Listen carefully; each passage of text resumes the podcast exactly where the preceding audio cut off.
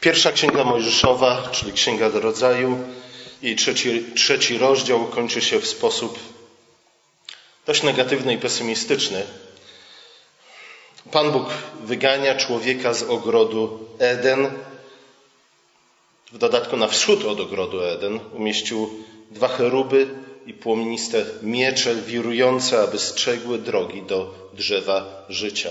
Wcześniej Pan Bóg przeklął. Przeklął ziemię, przeklął człowieka. Wydawać by się mogło, że na wschód od Edenu nie ma życia. Jest tylko pustynia. Życie jest w ogóle niemożliwe. A jednak, kiedy czytamy czwarty rozdział Księgi Rodzaju, zwłaszcza jego pierwszy wiersz, kiedy czytamy, że Adam poznał swoją żonę, a ona zaś poczęła i urodziła syna, widzimy, że poza ogrodem życie jest możliwe. Tak jak mówiłem, na pierwszy rzut oka moglibyśmy oczekiwać, że poza ogrodem ludzi czeka tylko i wyłącznie powolna śmierć. Nieurodzaj, pustka, brak wody, brak urodzaju, zamiast owoców ciernie. Moglibyśmy oczekiwać, że Adam nie będzie już w stanie wypełnić nakazu, jaki Pan Bóg dał mu, kiedy go stworzył, aby rozmnażał się, aby zapełniał ziemię, aby panował nad nią, aby czynił ją sobie poddaną. Adam jednak obcował ze swoją żoną, ona zaś poczęła syna i urodziła. Urodziła Kaina. I wtedy, Mar, wtedy Ewa wykrzykuje, podekscytowana, uradowana wobec pierwszego porodu w historii rodzaju ludzkiego, wydałam na świat mężczyznę z pomocą Pana.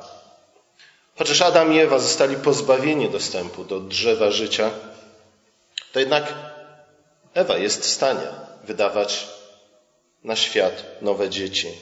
Poza ogrodem nadal pozostaje Ewą, Hawa, której imię oznacza po prostu życie. Dlatego też Adam nazwał ją matką wszystkich żyjących.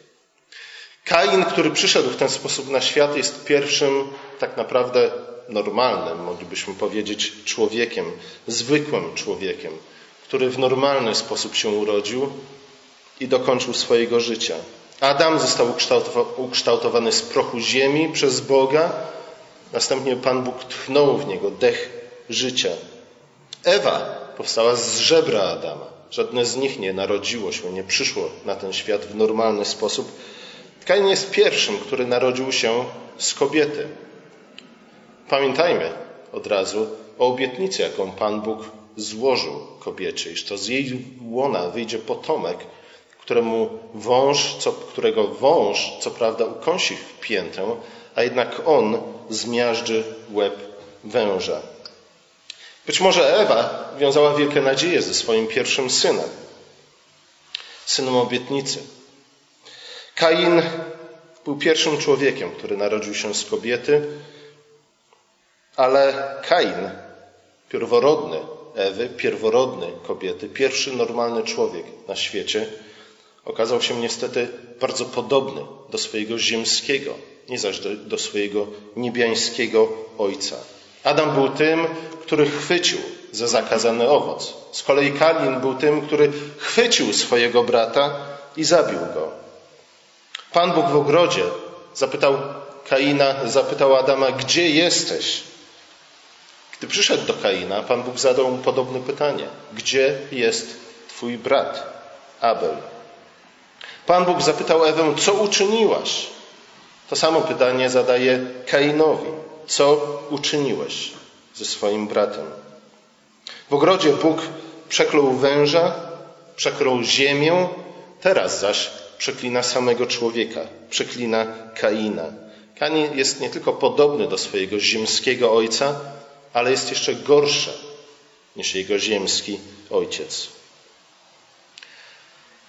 I tu kolejne zaskoczenie, bo moglibyśmy oczekiwać, że teraz rzeczywiście klątwa zacznie działać.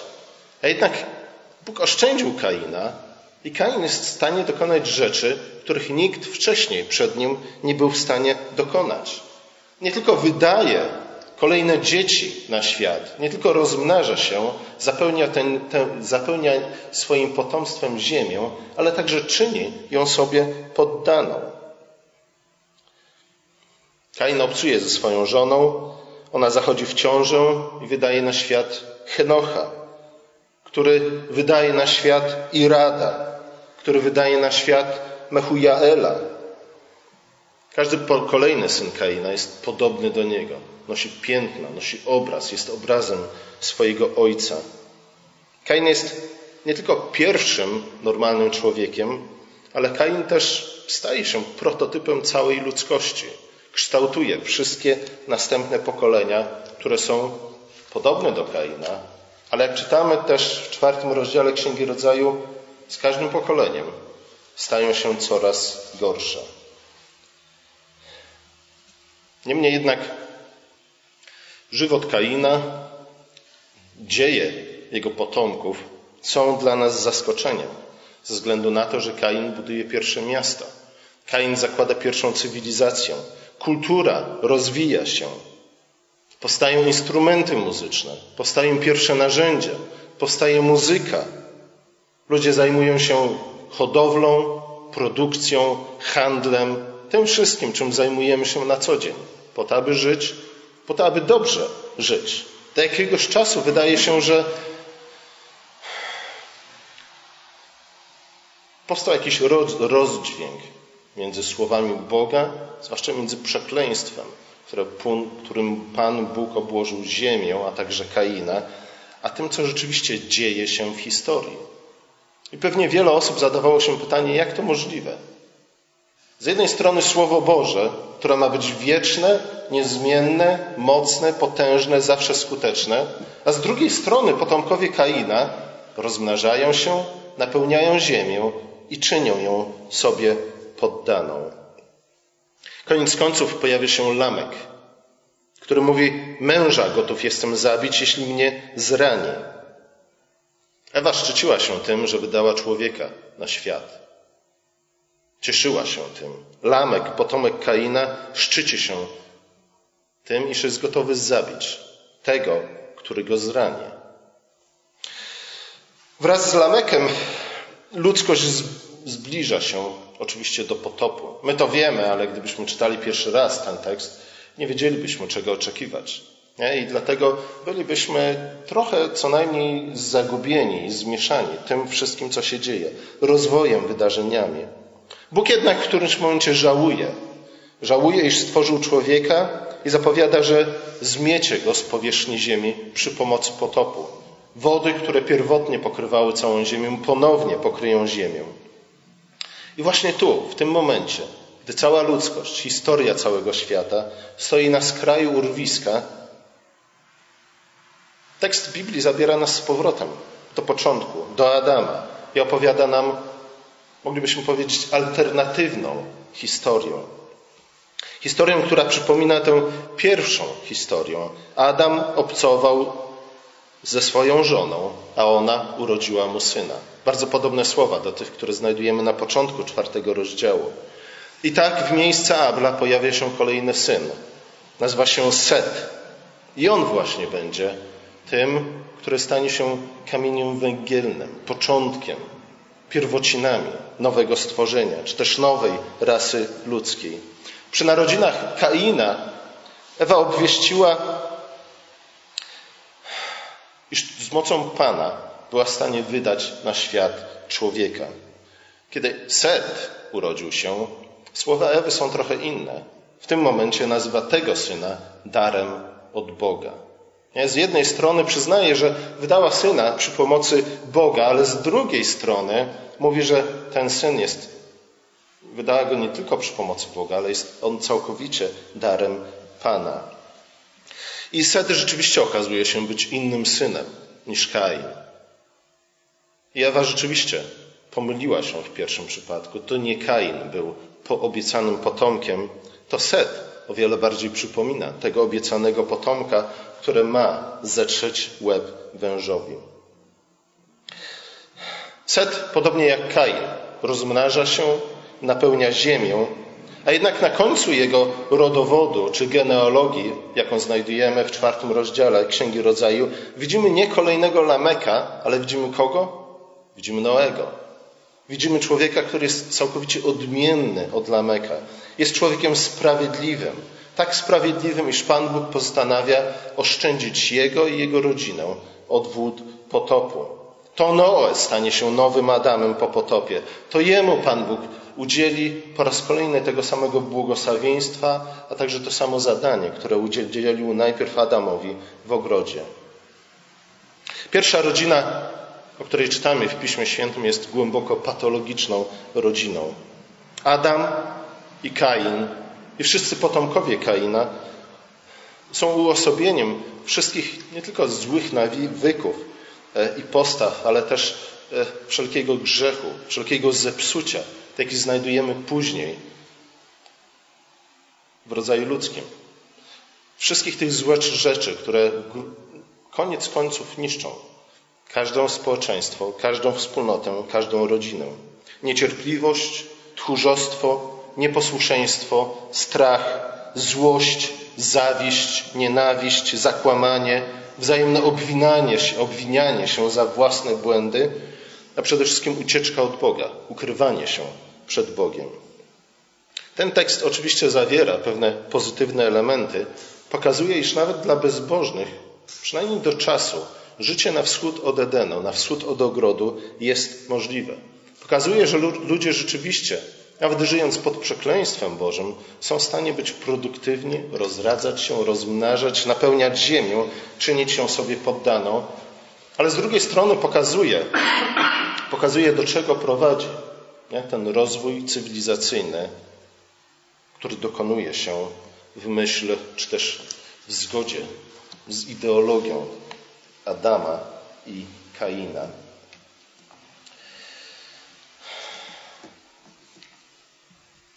A jednak historia nas zaskakuje i słusznie, dlatego nigdy nie powinniśmy zniechęcać się, czytając Pismo Święte, ale zawsze e, zastanowić się, co będzie dalej. Od samego początku tekst Pisma mówi nam, iż powinniśmy oczekiwać tego, iż Bóg zaskoczy nas. Oczywiście za którymś razem to nie będzie zaskoczenie, ale raczej, raczej to będzie oczekiwana zmiana sytuacji, zmiana akcja, jakiś punkt, który po, pozwoli nam po raz kolejny zobaczyć, w jaki sposób Pan Bóg działa w historii. Kiedy urodził się Kain, Ewa nazwała go mężczyzną. Kiedy zaś urodził się Set, Ewa nazwała go potomkiem czy też nasieniem. Powiedziała: Bóg dał mi innego potomka zamiast Abla, którego zabił Kain. Słowo potomek pod koniec czwartego rozdziału Księgi Rodzaju prowadzi nas, które pojawia się pod koniec czwartego rozdziału Księgi Rodzaju, prowadzi nas z powrotem do wydarzeń opisanych w trzecim rozdziale. Dlatego, że to właśnie tam, w trzecim rozdziale, w piętnastym wersecie, to słowo pojawia się po raz pierwszy w odniesieniu do potomka kobiety. Nie, potomkiem ma być obiecane, obiecane nasienie Ewy, które któregoś dnia zmiażdży głowę wężowi, które któregoś dnia pokona, przemoże cywilizację zbudowaną przez Kainitów. Tam w trzecim rozdziale, w piętnastym wersecie znajdujemy to, co nazywa się często protoewangelią, a więc tą, tym pierwszym zwiastowaniem dobrej nowiny. O tym, iż grzech i wąż i szatan i ludzie, którzy idą za nim i naśladują go, dla których on jest ojcem, ojcem kłamstwa, nie zwyciężą w historii. Nie? Dlatego, że Pan Bóg złożył inną obietnicę i Pan Bóg ma inne plany dla stworzenia. I już właśnie w czwartym rozdziale, w następnym rozdziale widzimy, w jaki sposób Pan Bóg, wbrew temu wszystkiemu, co czynią Kainici, wbrew temu, iż wzrastają w mocy, stają się coraz bardziej potężni, także dominują nad całym stworzeniem, jednak nie okażą się zwycięzcami w historii świata. Przy narodzinach Seta Ewa widzi właśnie w tym nowym synu, który zastąpił sprawiedliwego Abla, widzi potwierdzenie tej obietnicy, tej protoewangelii. Wyznaje też ufność, że Bóg wzbudzi obiecanego potomka. Przy narodzinach nowego syna w miejsce Abla, Ewa uznaje, iż ten potomek, który będzie zbawicielem ludzkości, zwycięży nad kainitami, przemoże ich. Siłę, moc, cywilizację, która wydaje się kompletnie dominująca nad całym stworzeniem i nad całą ludzkością. Wiara i wyznanie Ewy sięgają oczywiście daleko, poza Seta, poza Noego, do tego wielkiego potomka kobiety, a więc do Jezusa Chrystusa. Jezus jest nazwany nowym Ablem. Jest nowym Ablem, który został zamordowany przez swoich braci. Jego krew, krew Jezusa przemawia mocniej niż nawet krew Abla.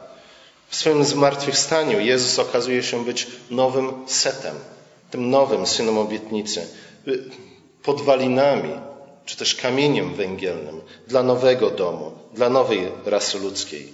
Jego miłość okazuje się być mocniejsza niż śmierć.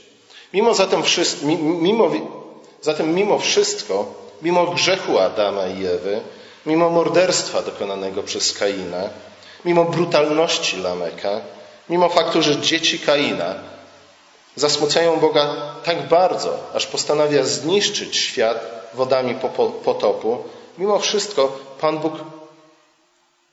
tak jak obiecał, dokonuje zbawienia, odkupienia i zbawienia ludzkości i stworzenia. Dokonuje tego poprzez kolejnych potomków Ewy. Odkupienie świata nadchodzi przez to, że i tu widzimy, dlaczego Pismo Święte zawiera te wszystkie genealogie, które zazwyczaj przeskakujemy w naszej lekturze Pisma Świętego. Odkupienie świata nadchodzi przez to, że Noe zradza Sema, Sem zradza Teracha, Terach zradza Abrahama, Abraham zradza Izaaka, Izaak zradza Jakuba, Jakub zradza Judę. Ten z kolei, oczywiście nie od razu, ale po wielu pokoleniach, zdradza Dawida. I tak w końcu przychodzi wielki Dawid, Jezus Chrystus. Nie? Dlatego te wszystkie, te wszystkie genealogie, które znajdujemy nie tylko w Starym Testamencie, ale także w Ewangeliach, one przypominają nam o tym, iż Pan Bóg w czasie i w historii w sposób wierny, chociaż często dla nas nie do końca zrozumiały, wypełnia obietnicą, jaką złożył po upadku wypełnia tę protoewangelię. Da potomka, który zmiażdży głowę węża. Ciekawe jest to, że kiedy czytamy te wszystkie genealogie, zarówno tej pobożnej linii Seta, jak i bezbożnej linii Kaina, tylko w przypadku potomków Seta Pismo Święte podaje nam ilość lat, które przeżyli na tej ziemi. Czas, historia, przyszło, przeszłość i przyszłość przynależą do linii Seta, a więc przynależą do dzieci, potomków młodszego syna. To według ich liczby lat mierzona jest historia. Chronologia Pisma Świętego wyznaczana jest właśnie przez tę linię pobożnych setytów, a nie bezbożnych kainitów. A zatem wbrew pozorom historia przynależy do linii Seta, do potomków Seta a nie do siłaczy z linii Kaina. Chociaż czytając czwarty rozdział Księgi Rodzaju, możemy mieć właśnie takie wrażenie, że to ci brutalni, bezwzględni, zepsuci, nikczemni, nigdy nie grający według zasad, nigdy nie zachowujący się fair i dlatego e, będący w stanie zapanować nad stworzeniem, nad światem, nad ludzkością, to nie ci ludzie zwyciężą w historii. To nie ci, którzy są bezbożni, odniosą sukces, ale to raczej setyci. Setyci, którzy przychodzą później. Set jest młodszym bratem. Jest o wiele młodszym bratem. Przychodzi w zastępstwie innego brata. Nie osiąga tak wielkich sukcesów, jak osiągnął Kain i jego potomkowie.